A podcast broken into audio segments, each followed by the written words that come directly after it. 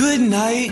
Welcome to the Kathryn Zox Show. This informative and entertaining show will start your mornings off on the right foot. Here's your host, Kathryn Zox, your social worker with the microphone. To the ghosts out in the hall. I'm Kathryn Zox, your social worker with a microphone, and you're listening to The Kathryn Zox Show. Joining me this morning is Steven Gaines, author of One of These Things First, a memoir. He's a best selling author and biographer. In One of These Things First, Steven reflects on his own story as a 15 year old gay boy in 1960s Brooklyn and his trajectory from his grandparents' bra and girdle store to, after a failed suicide attempt, a private room in one of the most exclusive psychiatric hospitals in the world. Amongst many other things, Steven was a contributing editor for 12 years for New York Magazine. Welcome to the show, Steven. Nice to have you here. Thank you. Good to be here, Kathryn. Yeah. So, um, your book has been described, and I've been reading a lot of descriptions of the book because it's been on the market for uh, what quite a few months. Well, yeah, um, the trade paperback is coming out now, but it was out came out last August. Actually, you know, Kathryn, when you read a description of the book, I think, gosh, it just it sounds so dreadful. It sounds so dreary. And the interesting thing about the book is it's actually very, very funny, and I think that's kind of what saves the book from the the the, the description of it. All right. Well, I so I gave a dreadful description. All right, let's talk about the memoir and give it more of an upbeat appeal. I know it's it. I mean, one of the things I read about it said, well, it's not be. It's not really just about being gay. It's about a whole lot of other things. It's about your story, obviously. Okay, so uh, let's start with the story. Brooklyn, the '60s. Um, you grew up in uh, what in middle class Jewish home. Um, I would say it was probably lower middle class. You know, it was it was Borough Park, and uh, Borough Park was basically like a, a shtetl out of out of Russia. Uh, you know, it was a little tiny neighborhood. Brooklyn was full of little neighborhoods like that. What was wonderful about it was um, we had very very few prejudices. I mean, I think was equally, you know, one third Italian, one third Irish, one third Jewish, and we lived rather harmoniously together. And you know, was very American and had a lot of faith, and it wasn't very sophisticated though. And I'll tell you one thing that nobody knew anything about were homosexuals. And so, if you happen to be a little boy who realized when he was 10 or 11 years old, that he was attracted to other little boys, there was nowhere to turn. There was, it was, um, it was a really, really tough thing for me when in that neighborhood uh, to realize that I was. The word wasn't gay, by the way. There was no such word as gay. The words were much harsher than I, I was. I was a fairy or a faggot, and it was hard to live with at 11 or 12 years old. Okay, when you're talking about 11 or 12 years old, so that's like prepubescent or just going through puberty, and you, you, you. Although I had read, even when you were eight years old, you felt that you were perhaps gay, and there wasn't the word gay, but that you were different, that you were um, not the same as your peers, and and and were you bullied? Because uh, talk to us about that, uh, like how how did you, in the context of your own family, um, what were the feelings? I mean, like here you are, you're eight years old, ten years old, whatever, and you you feel that you, that you're different, that you're, as we say, um, what was the word? It was homosexuals, right? And there was shame associated with that. Terrible, terrible shame associated with that. Well, I I think I think the thing is is that um, at at first I started to suppress whatever I was feeling, and I became very OCD. I I had to touch things twice, and I counted. And people around me just thought I was crazy. You know, people weren't sophisticated enough to know what OCD was. And I think the psychiatrist later said that I was trying to suppress my sexual feelings. My my, my feelings at first, just I wanted to just hug another boy um, with our shirts off. But I mean, that was as far as it went. But as I got deeper into puberty and the hormones in your body start, we all know what teenagers feel. Um, I couldn't suppress or change those thoughts anymore. And but yes, I think, of course, I believe that one is born gay, and I believe that I always had some sort of feelings that only really coalesced into true homosexual thoughts when it was about um, 13, 14, 15, and it was 15 when I when I tried uh, to kill myself. And you tried to kill yourself because you felt like because you felt I'm gay. I that was the reason for the suicide attempt. Well, I mean, I I thought I just you know wanted to die anyway from the moment that it occurred to me that I had this curse and this curse was going to be my story for the rest of my life and I would never be like anybody else. And I couldn't turn. I couldn't tell my dad. I couldn't tell my beloved grandfather. And I was Jewish, and not only was uh, I an abomination in my religion, but I was something unholy. And and I, I you know, in in in when people are in despair, they turn to God. I couldn't do that. Um, so uh, it was it was uh, it was excruciating. It was very very very hard for me. And then there were two guys who owned the corner candy store and had this big glass window, double glass. And I went in there one day with my grandmother and I whistled. And one of them, one of these guys, said to the other, "You know, look back they must have only been in their late 20s, but to me they were adults. They were real people who knew what to say and what to do. And one said to the other, uh, um, "Hey Arnie, uh, what whistles, birds or fairies?" And I knew they meant me. And uh, that was then they started all out uh, bullying me. I couldn't walk by the front window without them giving me a flip wrist or mincing around, and I was afraid to go in there. And I couldn't even walk to the corner. I had to walk all the way around the block, and it it still makes me shake now thinking of it. So I was bullied by adults, and then finally I just didn't want to live anymore. I didn't know where to turn or what to do. There was nowhere to turn. There was nobody to say it gets better, certainly, and. um so I made a very, very serious. like there wasn't any attempt. support system. There was no support. You didn't feel like there was any support or anybody you could talk to or turn to, or you were just completely alone with the with your just completely alone, I guess, with your thoughts and being bullied and unable to express any of your feelings or get anything from anybody that could help you. All alone. That's absolutely correct. Yes, they took me to well, the family doctor to see why I was touching things, but other than that, I, I, I was all alone. There was nowhere. I didn't know of any source to go to. So then you attempted to take your own life. Then what happened? Well, an interesting thing happened. You know, I always say, you know, the heroes in books and in movies are those that, uh, you know, they say uh, character is action. And at at this point in my life, I was all bandaged up, and they were going to put me into a state hospital, and they didn't know gay never came up. I never told them that. I never said that. I refused to tell them why I did this horrific thing to myself. And they were going to put me in a state hospital. And at 2 o'clock in the morning, I was watching television. I saw Marilyn Monroe leaving Payne Whitney Psychiatric Clinic. And they said, Marilyn Monroe, the Payne Whitney, the famous psychiatric clinic. So I got it into my head that I wanted to be in the same place where Marilyn Monroe was. And that crazy thought changed my life.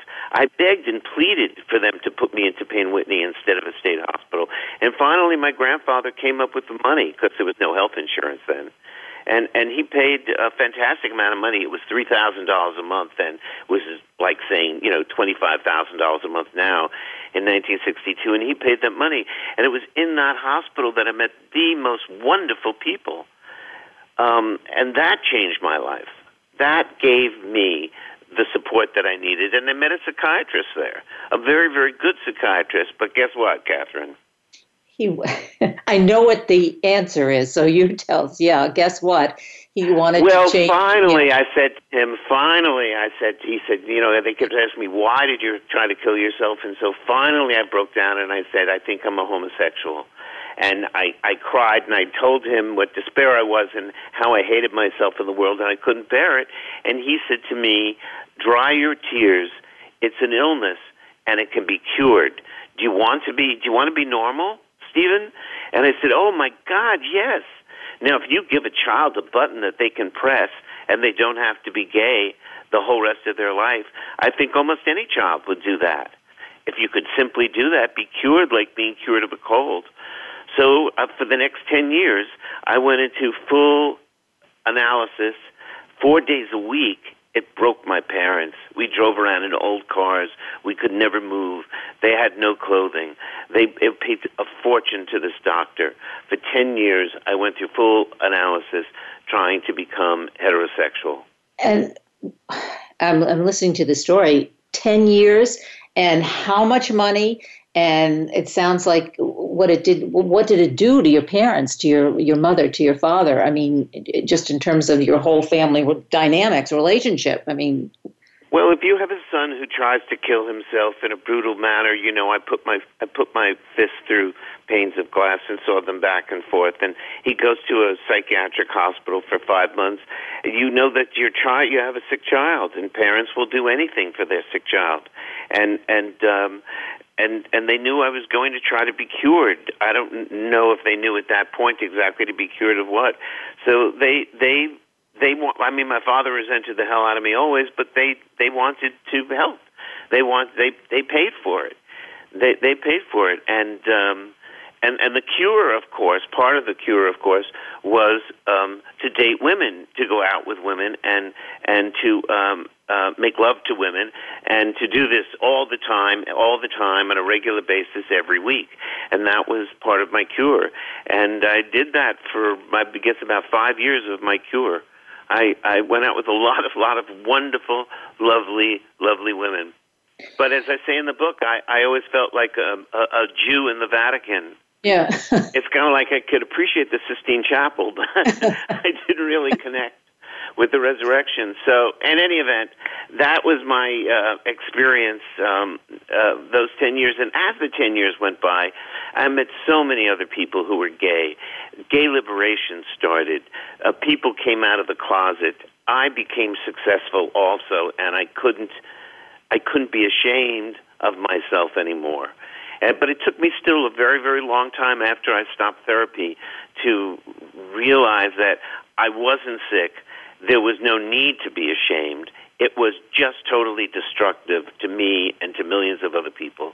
Yeah. Um, so, what did you do when going through that process? I'm interested because uh, I mean, of course, today, which is uh, obviously uh, a, a, real phenomenal. It's great. It's all of those things. But I mean, the, this, the kids today, it's it's it's a 180 for many of them uh, from the experience that you've had. For instance, I mean, not only not being they're not ashamed, but proud and out there, and you know all of those, uh, you know, all the good stuff. So. Um, how did you get to that point? I mean, given all that you went through for those 10 years? Well, it, it wasn't easy, and it wasn't 180, and it and it was and it was a long struggle. And I do remember I had a lot of professional uh, gay friends, you know, doctors, lawyers, business people, who would always say to me, "Steven, you're a bad homosexual." And I would say, "What? What's a bad homosexual?" And they said, "You're a self-hating homosexual. You got to get past it." And I still had it in my mind somewhere that I was ill. I still had it in my mind that somehow psychologically I could be cured. And and uh, it took a long time for me to disabuse myself of that notion, even subconsciously. Well, probably also, I would think, you know, you mentioned, oh, you're in the hospital, you're in, you know, in pain when you're in this great hospital and you're with all these famous and well known people who would have, I would, it would seem to me, have a different attitude towards being gay or being homosexual at that time. So, I mean, that had to be, obviously, that was a plus. And um, I, I know you talk about in the book some of these very wealthy, eccentric neurotics. Tell us about some of the, tell us some of the stories about the, uh, these people and uh, that obviously you became a part of. I mean, now you're you're part of the whole set, right? You're out. Oh, I love the, I love those people. I just and they you love know, you. Were, well, they didn't love me at first because yeah. at first I was I was the you know the Jewish boy from Brooklyn, and they were all very you know wealthy. Uh, they were architects, and the one man who who who took me under his wing, who was really kind to me, a patient, was a Broadway producer, and of course I was dazzled by the fact that he was a Broadway producer, and he had produced many important shows: Peter Pan, um, South Pacific, Sound of Music. And he was married to Mary Martin, the star of those shows. Mary Martin was a very big Broadway star, and I had seen her in Peter Pan. And and he didn't have any friends there. He was very aloof and very different. But somehow he loved hearing the stories about Brooklyn and my family and all the people in my grandma's bra and girdle store.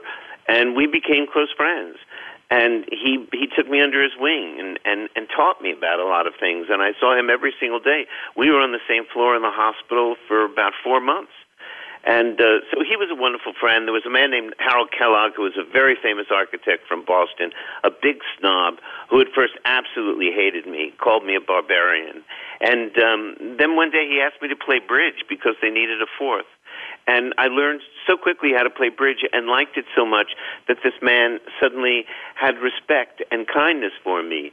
And little things like that. Uh, one woman whose father owned a giant publishing company, and I, I can't say which, um, she said to me, "You know, these clothes that you're wearing, they're, they're so Brooklyn. Why don't you get a pair of chinos and penny loafers?" And I did. And you know, they just changed me into somebody different than I was. And I loved it. And I loved my psychiatrist. And you know, that psychiatrist who tried to change me, I'm not going to give away the ending of the book. I promise you I won't. But that okay. psychiatrist who tried to change me, a couple months ago I was speaking somewhere and somebody said, How do you feel having the same psychiatrist as Bruce Springsteen? And I said, What? And they said, Yes, didn't you read Bruce Springsteen's autobiography? He thanks Wayne Myers too for so if I had only known you know that Bruce Springsteen and I had the same psychiatrist. I think he was there for a different reason than me.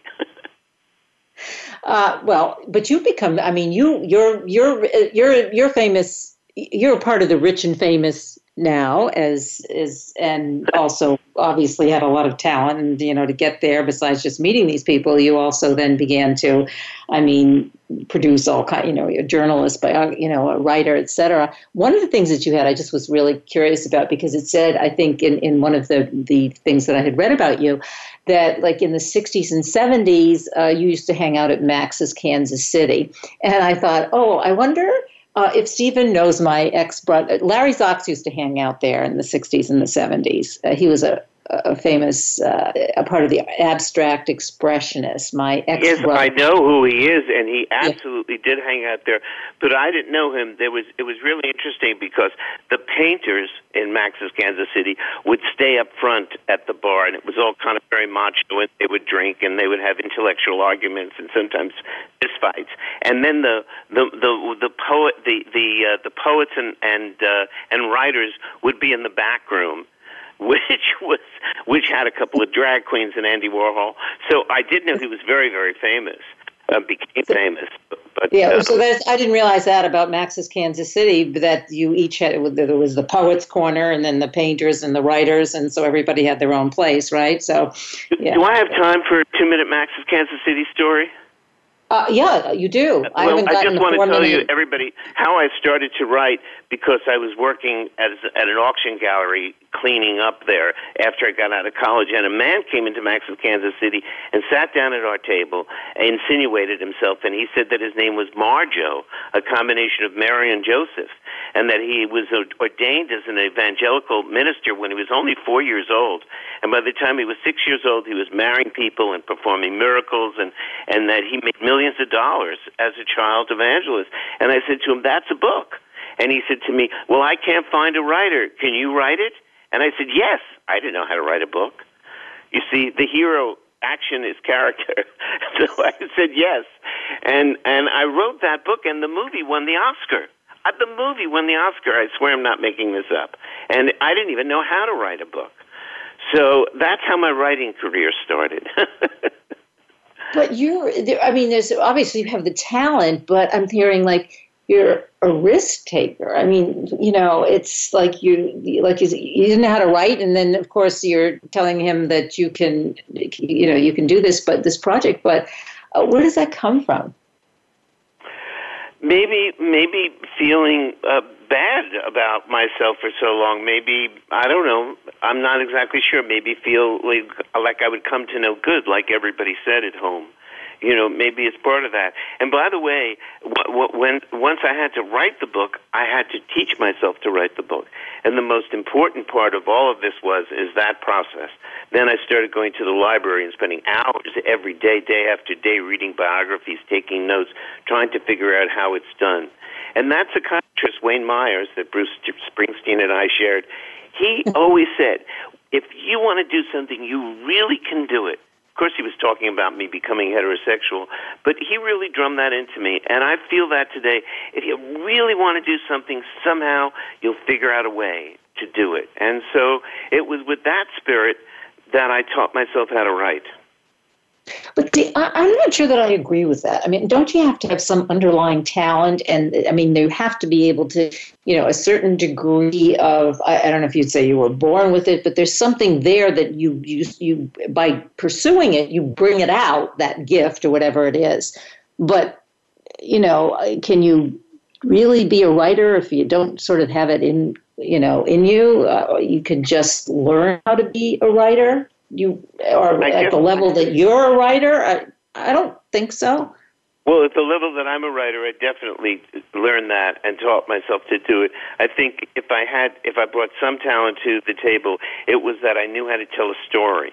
Um, but actually, how to form sentences, put things together, tell the story over a long period of time, I learned from writing other books and uh, from reading other books, basically, and from writing my whole life. I mean, I'm going to be 71 now, so I've had a lot of writing experience behind me that produced this book, one of these things first. So, um, I don't know. Maybe you're right. Maybe you have to be born with something in you, but I think desire is is is most important. Yeah, well, as you said, you're a gifted storyteller. I, I, see that over and over again about you. And of course, if anyone, when one reads the book, uh, you know that. I mean, um, so what's been? I'd like to hear some of like the responses. You know, like I'm sure your book touched a lot of people, obviously, and could relate to your story. So, any stories that like stand out for you that people have related to you since the book has come out? Um, you know, it's been very, very gratifying because you, everything that I've ever written before, you know, there were people who liked it or didn't like it, but this time it, it seems to have really struck a chord uh, in people. And um, I, a lot of people say that they cried reading the book. I always ask them, you know, where they cried, and it's always at, at a different at a different moment.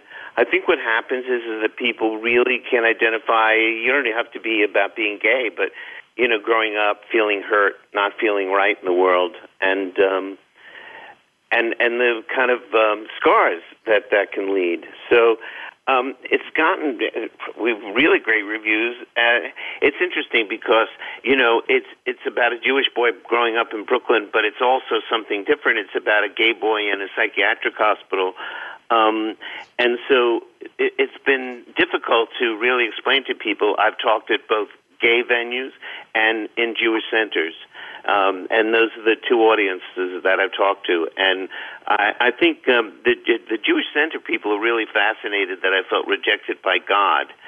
And the people in the gay uh, um, community can't understand why anybody would go through conversion therapy. And sure, of course, now that we know it's impossible, you can't convert somebody.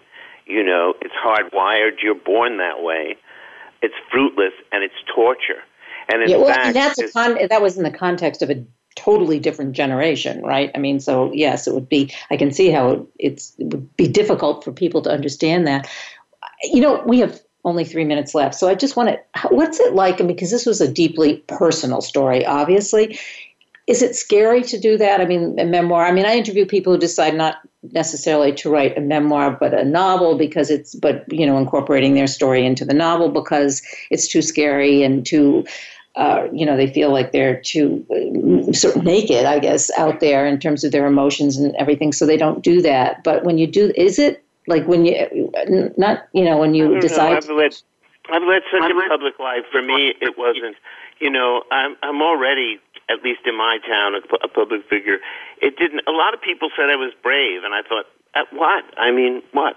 That I was in a psychiatric hospital in this day and age. You know, if you haven't been, you. so um, no, I didn't have any any concerns at all. If I got bad reviews, I would have felt embarrassed. Yeah, so you had no reservations about doing that. That was like, no, yes. No, yeah. I needed to get this story out desperately, desperately while I had the time. It was really, really important that I got this story out, and I feel wonderful about it. And by the way, I think everybody should write a memoir, even if it's not published. I think we all need to get our stories told, written down somewhere. Yeah, I think that's a good idea, and and there there is a push to do that for people. You know, I think it, it's very cathartic. Uh, it may be in lieu of therapy, or it may be in conjunction with therapy. Yeah, but write your story, get it down. It makes it real. Um, and does give you time to reflect. We only have a couple minutes, so Steven, okay, tell us what you're doing now and a website we can go to. We can, this now the book has come out in paperback, so um, right with a much nicer cover.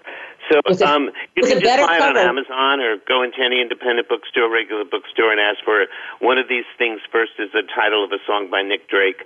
Um, um, which is about the variations, all the possibilities of who we could be and what we could have been, and how we, you know, what determines what we are. So um, that's one way. My website is Steven Gaines, one word with a V, S T E V E N G A I N E S um, dot com, and you can send me mail through that website if you want, or uh, or whatever. great. But uh, Kathryn, so thank for- you so much for having me on your show and letting me talk this much. I really appreciate it. Yeah, well, you were great, and thanks so much for sharing your story again. Steven Gaines, author of One of These Things First, a memoir. Great having you on the show today. Thanks, Kathryn. Bye now. Bye. I'm Kathryn Zox, your social worker with a microphone, and you're listening to The Kathryn Zox Show.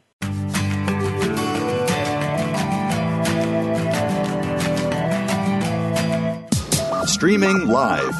The leader in Internet talk radio. VoiceAmerica.com. Fire can destroy your home, your business, and your life in seconds. On Speaking of Fire with co hosts Mike Schlattman and Donna Ingram, we investigate fire, the origin and causes, and provide important information to prevent accidental fires and save your life, loved ones, and your property. We speak to experts about technology, investigative research, and insurance issues with regard to fire. Tune in Wednesdays at 2 p.m. Eastern Time, 11 a.m. Pacific Time on the Voice America Variety Channel. If you hear a dog barking or an angel singing, then you know that you are listening to Waking Up in America. Heard every Wednesday at 3 Pacific Time, Valerie Kirkgaard and all of her friends will bring you powerful and humorous discussions that raise thoughts and give you insight on how to live your life to its fullest potential. Adventure is always a must on Waking Up in America with Valerie Kirkgaard every Wednesday at 3 Pacific. Do the adventures of Indiana Jones leave you curious about this exotic and unusual profession? If so, don't miss Indiana Jones Myth, Reality, and 21st Century Archaeology with Dr. Joseph Schuldenrein. You'll learn about forensics, ancient civilizations, and human origins. Listen to Dr. Schuldenrein and colleagues discuss their excavations and related archaeological topics, ranging from the unique to the sublime, and yes, even the mundane. Indiana Jones Myth, Reality, and 21st Century Archaeology, live Wednesday, 6 p.m. Eastern, 3 p.m. Pacific Time on Voice America Variety. Take us on the go. It's even easier now. The Voice America Talk Radio Network has launched our mobile app for iPhone, Android, or Blackberry. Visit the Apple iTunes App Store, Blackberry App World, or Android Market to download the app powered by Aircast. It's free and no registration is necessary. In minutes, you could be enjoying your favorite Voice America Talk Radio host, no matter where you are in the car, out and about, while traveling, or anytime you can't be close to your computer. Catch up on the archives you've missed or discover new shows on the spot. Search Voice America at your favorite app store. Ask the experts. Call toll free right now 1 866 472 5787 and ask our All Star team to answer your question. That's 1 866 472 5787. Thank you for calling. VoiceAmerica.com.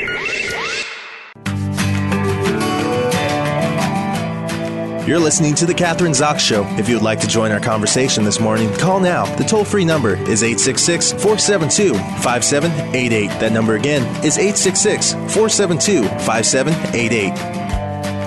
I'm Kathryn Zox, your social worker with a microphone, and you're listening to The Kathryn Zox Show.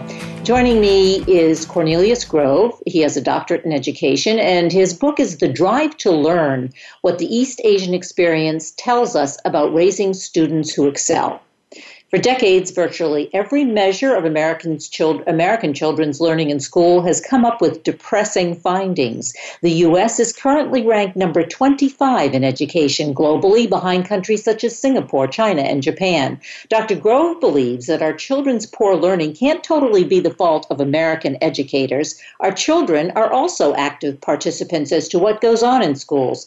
He argues that children and their parents are part of the problem, so both must be part of the solution. He's a graduate of Johns Hopkins and Columbia University, presents speeches, papers, and coursework around the world on the contrast between U.S. and East Asian cultures, yielding fresh insights about the relationship of parenting to school success. Welcome to the show. Nice to have you here, Cornelius. Well, thank you, Kathryn. I'm happy to be here. Um, I'm here in Brooklyn, New York, and uh, so I guess we're talking to an audience that may be around the world. Yeah, we are. We're talking audience, so it doesn't matter where you are. Yeah. So, uh, which is appropriate for what we're going to be talking about. So, education. Uh, actually, that statistic twenty. We're number twenty-five in the. I mean, that is. It sounds like a horrific statistic. Um, and I assume it is current and that we've been steadily declining in terms of how well, uh, in terms of education, how we're ranked globally? Well, um, the the story is basically that uh, some sometime in the late 1960s, international comparative tests started to be uh, given to uh, obviously first to uh, children in just a few countries, and then more countries were added. But I think the United States was in from just about the beginning, and so was China. And uh, from from the very first test right up to the present East Asians, and East Asians are China, Japan, and Korea. East Asian students have always been at or near the top of the international rankings. And by the way, these tests are given in the fourth grade, the eighth grade, and the twelfth grade. And Americans have always been in the middle or below the middle. I think that fact is actually the more stunning one than uh, recently we were number 25. We've been in the middle or below the middle every single time the uh, comparison has been made. Right, so uh, that, that's what I think is damning. Okay, so that's what's damning, and I guess in your, your the main point, uh, it, uh, one of the focus is the fact that we blame everything on the parents that they're not doing it right or the school's not doing it right, but we really don't take a look at our children and see how they fit into the picture and how they're part of the problem and why we are number 25 or rank in the middle or the East Asian students do far better than the our students, the American students. Remember that the international comparative tests are not the only measure we have of how well our children are doing in school. We also have our own uh, American tests. Uh, uh, and uh, these also tell a very sad tale. I don't want to start getting into statistics and giving you websites because I have other things I want to talk about. Anybody who's interested in, in how well children are doing in school probably knows these factors and these websites already. Uh, they certainly were my motivation to try to figure this out. My observation is that over the years, uh, many, many years of school reform efforts of all different kinds, uh, the reforms have always been directed at the things that adults control, whether we're talking about teachers' aides or teachers or principals or guidance counselors or uh, school board members or even policymakers at the state or even the federal level. We consistently look at things that adults control and virtually never look at at the things that parents and children control. Now, one exception to this is that we are concerned about poverty and nutrition and about family stability.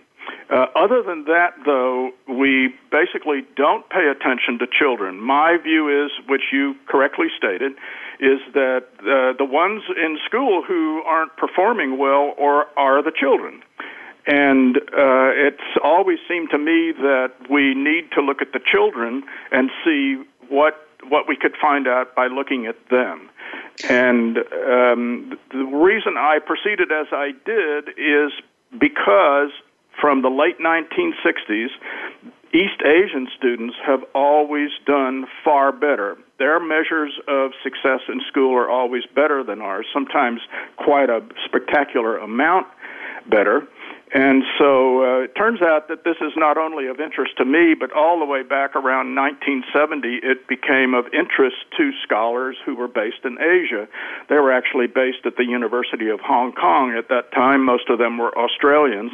And they said to themselves, well, this is very strange. You know, American, American classrooms are modern and they're using progressive methods and they have excellent facilities, and it's so different in China. How in the world can it be that the Chinese students always, without exception, do better than the American students?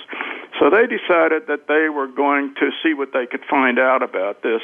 And uh, in the 45 years since then, a great effort has been put forward, not by not just by those original researchers based in Hong Kong, but by increasingly an international group of researchers. And the important thing is that these folks didn't only look at schools, they didn't only look at classrooms, they didn't only look at teachers.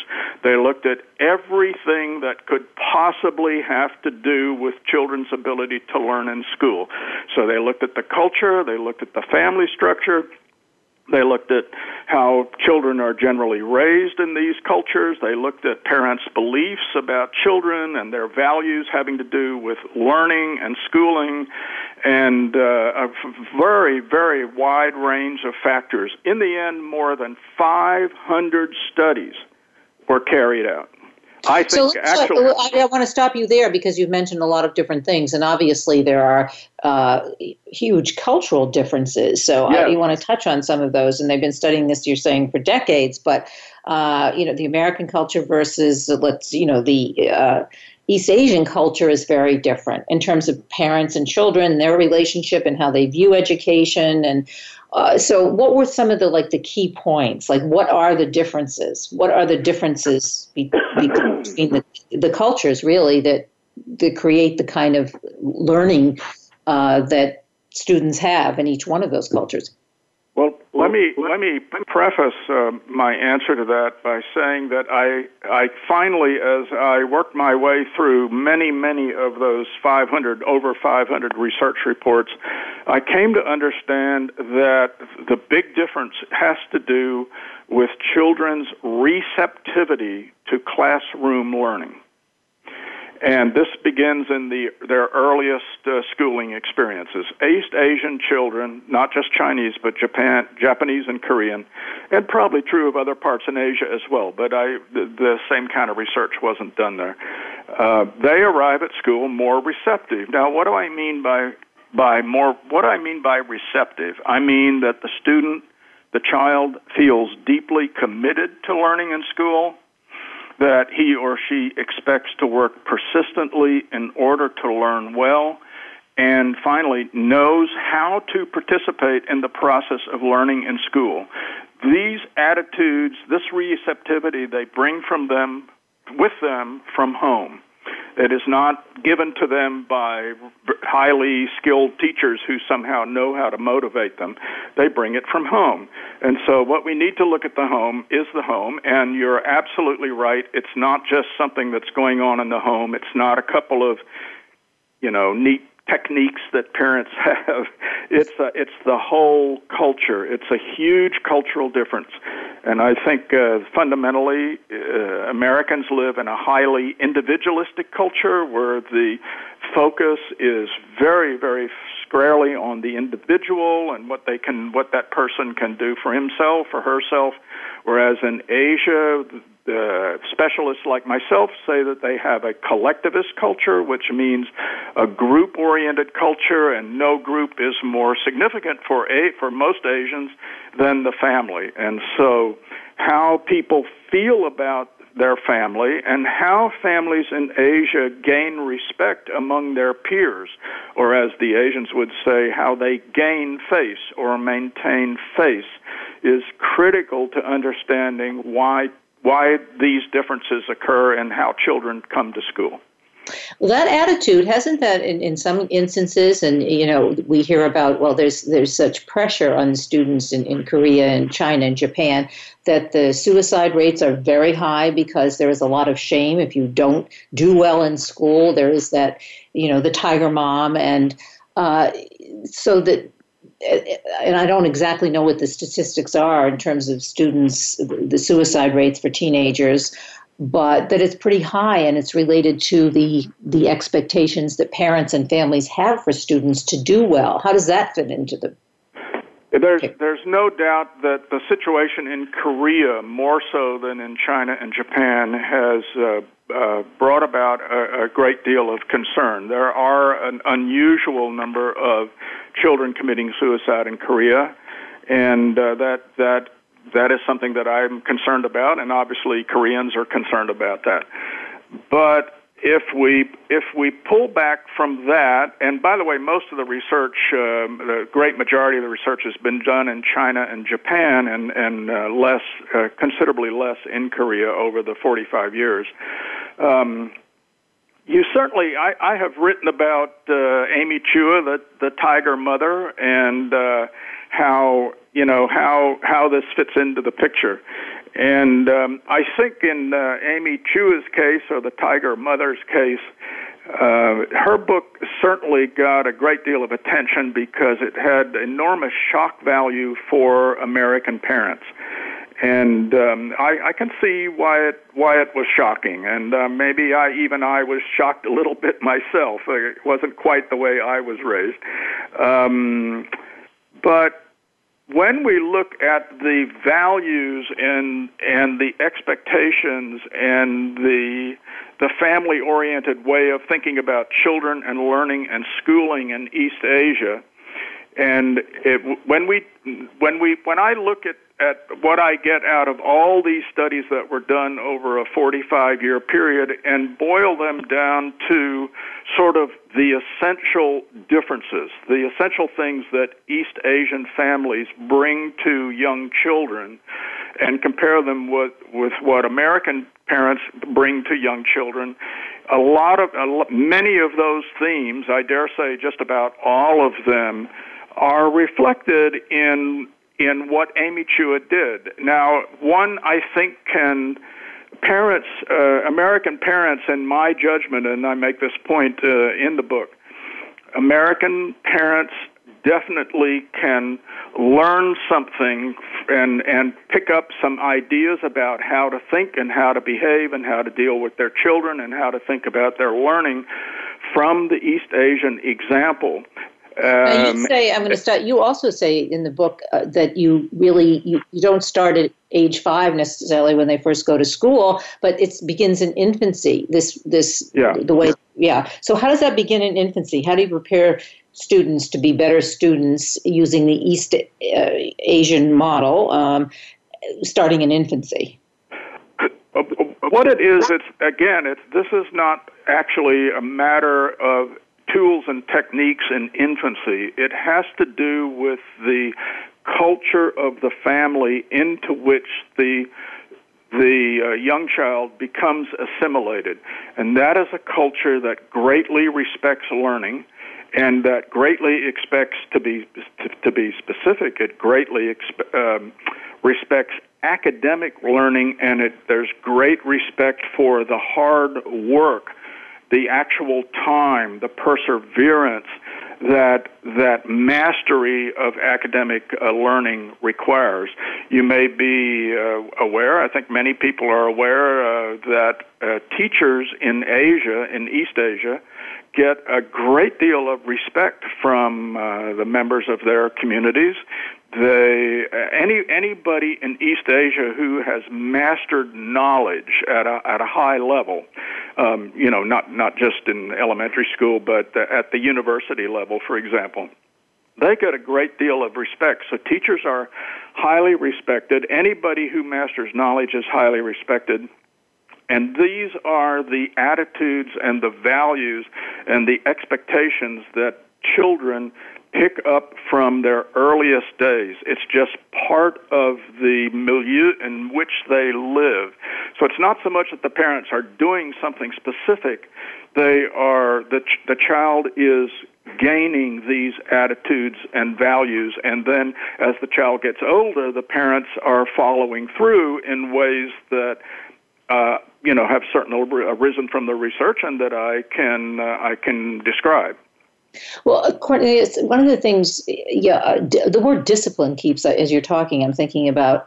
There seems to be, uh, I mean, I was in uh, South Korea probably three or four years ago, and, and, and as you're describing, as a, a, social worker and visited one of the schools of social work, and uh, well, for one thing, discipline, I guess, you just discipline in the families, discipline in, in just the way they go about their business, something that you tend not to see so much here in the United States, you know, in the school system and other places, that that may be an issue. Another um, issue, yeah. I, I would say that it's not so much that Asian parents have learned to discipline their unruly children. No, I think I actually don't mean discipline in that way. I mean it more disciplined, you know, rather than not disciplining the children or punishing the children, but just having a different way of of uh, of of teaching their children uh, in in a way that's more maybe structured. I, am I'm not sure that's the word either, but. Um, yes, it's a matter of, of growing up and learning how to be disciplined in terms of study, in terms of the time spent in study, in terms of the effort spent in study, in terms of the intention to master what you are studying and to do really, really well. Um, I think that one one of the one of the things that I think has really risen to the surface for me uh, as I was writing the book and drawing on all this uh, research which was done in East Asia was that there's quite a difference in how parents and really uh, all people in, in the culture, in that culture over there or our culture over here, how we think how we would answer the question, who is responsible for a child's learning?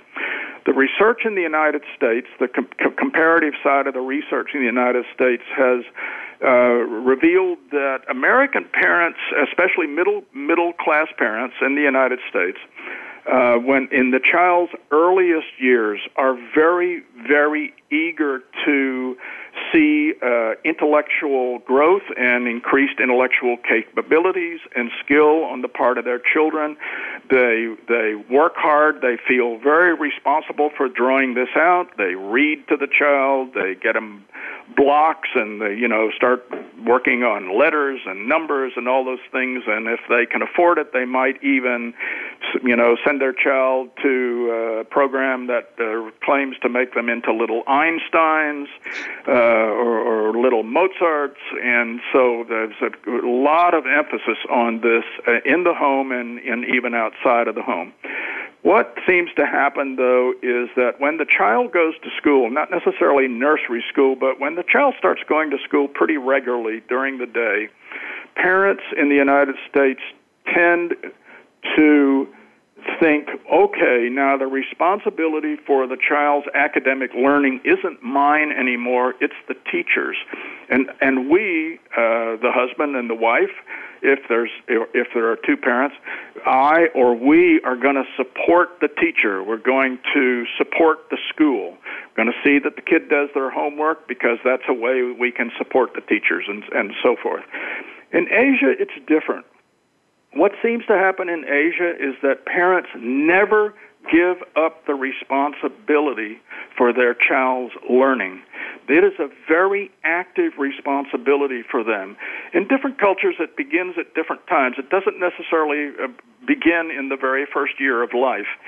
Uh, but Uh, as the child gets older and begins to be capable of dealing with academic things, numbers and letters and reading and so forth, the, the parents feel that they have an active responsibility to work together with the child to ensure that he or she is going to do very well in these academic ways. And they share that responsibility, and that continues as the child goes to school. So, the, uh, uh, some, some authors, some researchers say that the parent and child actually share this responsibility. So, one of the things that happens in East Asia, just to give a, a, a nice uh, example, is that certainly children come home with homework, and they certainly are expected to do it. That's not a no no difference there. But parents quite often then will purchase commercial workbooks that will take their child ahead of where their homework was. They they want to keep their child ahead of the class. They want them to really be the best and so they'll sit with them and work on these workbooks that they that they purchase commercially. I don't know if you've seen the cover of my book, but it shows this happening. Parent and child are sitting together working on a workbook, not one that the school gave the child, but one that the parent gave the child. So this is an example of the kind of thing that I have in mind. Well, I mean, there are so many issues to cover here. I mean, we've yes. obviously touched on a, on a few of them. But I, I, I want to know, like, what do you? I mean, there's one of the things that you mentioned, and, and we do have time for this question. Um, you talk about the seven commitments to your child based on the East Asian approach.